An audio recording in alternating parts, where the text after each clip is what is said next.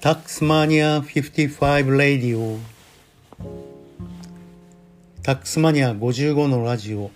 第27回目の今日は3つ目の袋は話には構成が大切だけどの話をしたいと思います。これは昔やっていたブログタックスマニア健康日記に2007年1月16日掲載した記事の中で、えー、とりわけ評判が良かったものを再掲載しておりますがあまり真面目な話ではありません。ですがこの話が受けたのは、えー、実話です、えー、私がまだ25前後ですから三十数年前の話になります。え私の友人の結婚式に招待された時の話です。主賓の、主賓の挨拶が始まりました。新郎の略歴に加えて、新郎の趣味とスピーチは、えー、滞りなく終わるかに思えたわけです。えー、ところがです。えそれに加えて花嫁の主賓が突然立ち上がり最後に新郎新婦に三つの袋の話をしたいと言い出しました。列席者一同あまたあの話かと思いました。退屈そうな話だなと思ったけれども皆じっと聞いています。一つ目の袋は胃袋です。いろいろ話がくどくどと続きました。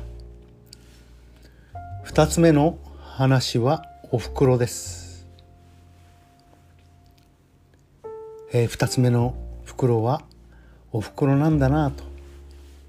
そして肝心の三つ目の話になりました、えー、三つ目の袋はえっと3つ目の袋は花嫁の主人公。花嫁の主賓ですね。言葉が出てこないのです。慌てた最前列の列席者の一人が小声で最初は小声ですがだんだん声が大きくなります。堪忍袋。堪忍袋。堪忍袋と何度も教えるのですがスピーチの後が続きません。花嫁の主賓さらに続けます。三つ目の袋はうんうん。三つ目の袋は会場がざわざわし始めました。ひょっとしたら失語症脳一血？すぐ救急車を呼んだ方がいい？皆が顔を見合わせてざわざわと心配し始めたその時であります。花嫁の主賓が叫んだのであります。三つ目の袋は、そうだ、金玉袋だ。まるまるくんもう遠慮はいらん。やってやってやりまくれ。会場は大大大爆笑でした。素晴らしいオチです。でも花嫁花婿を含めて親族は一人も笑っていませんでした。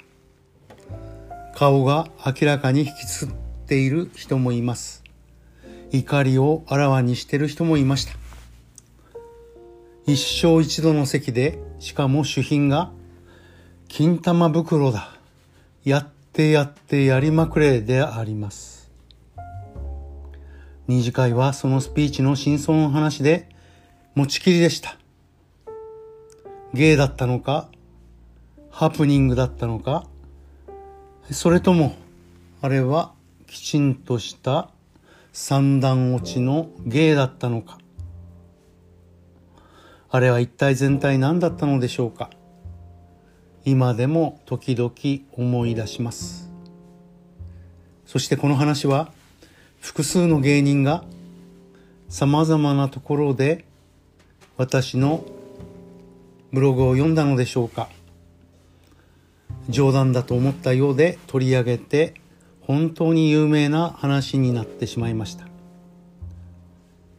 その後花嫁花婿は疎遠になり会うことがありません。タックスマニア55レディオ。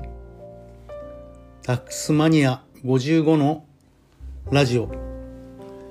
今日は税金に全く関係のない三つ目の袋の話でした。話には構成が大切だけど、点点点ということですね。最後まで聞いてくれてありがとうございます。これに懲りずにまた聞いてくださいね。ありがとうございます。27回目の放送終わります。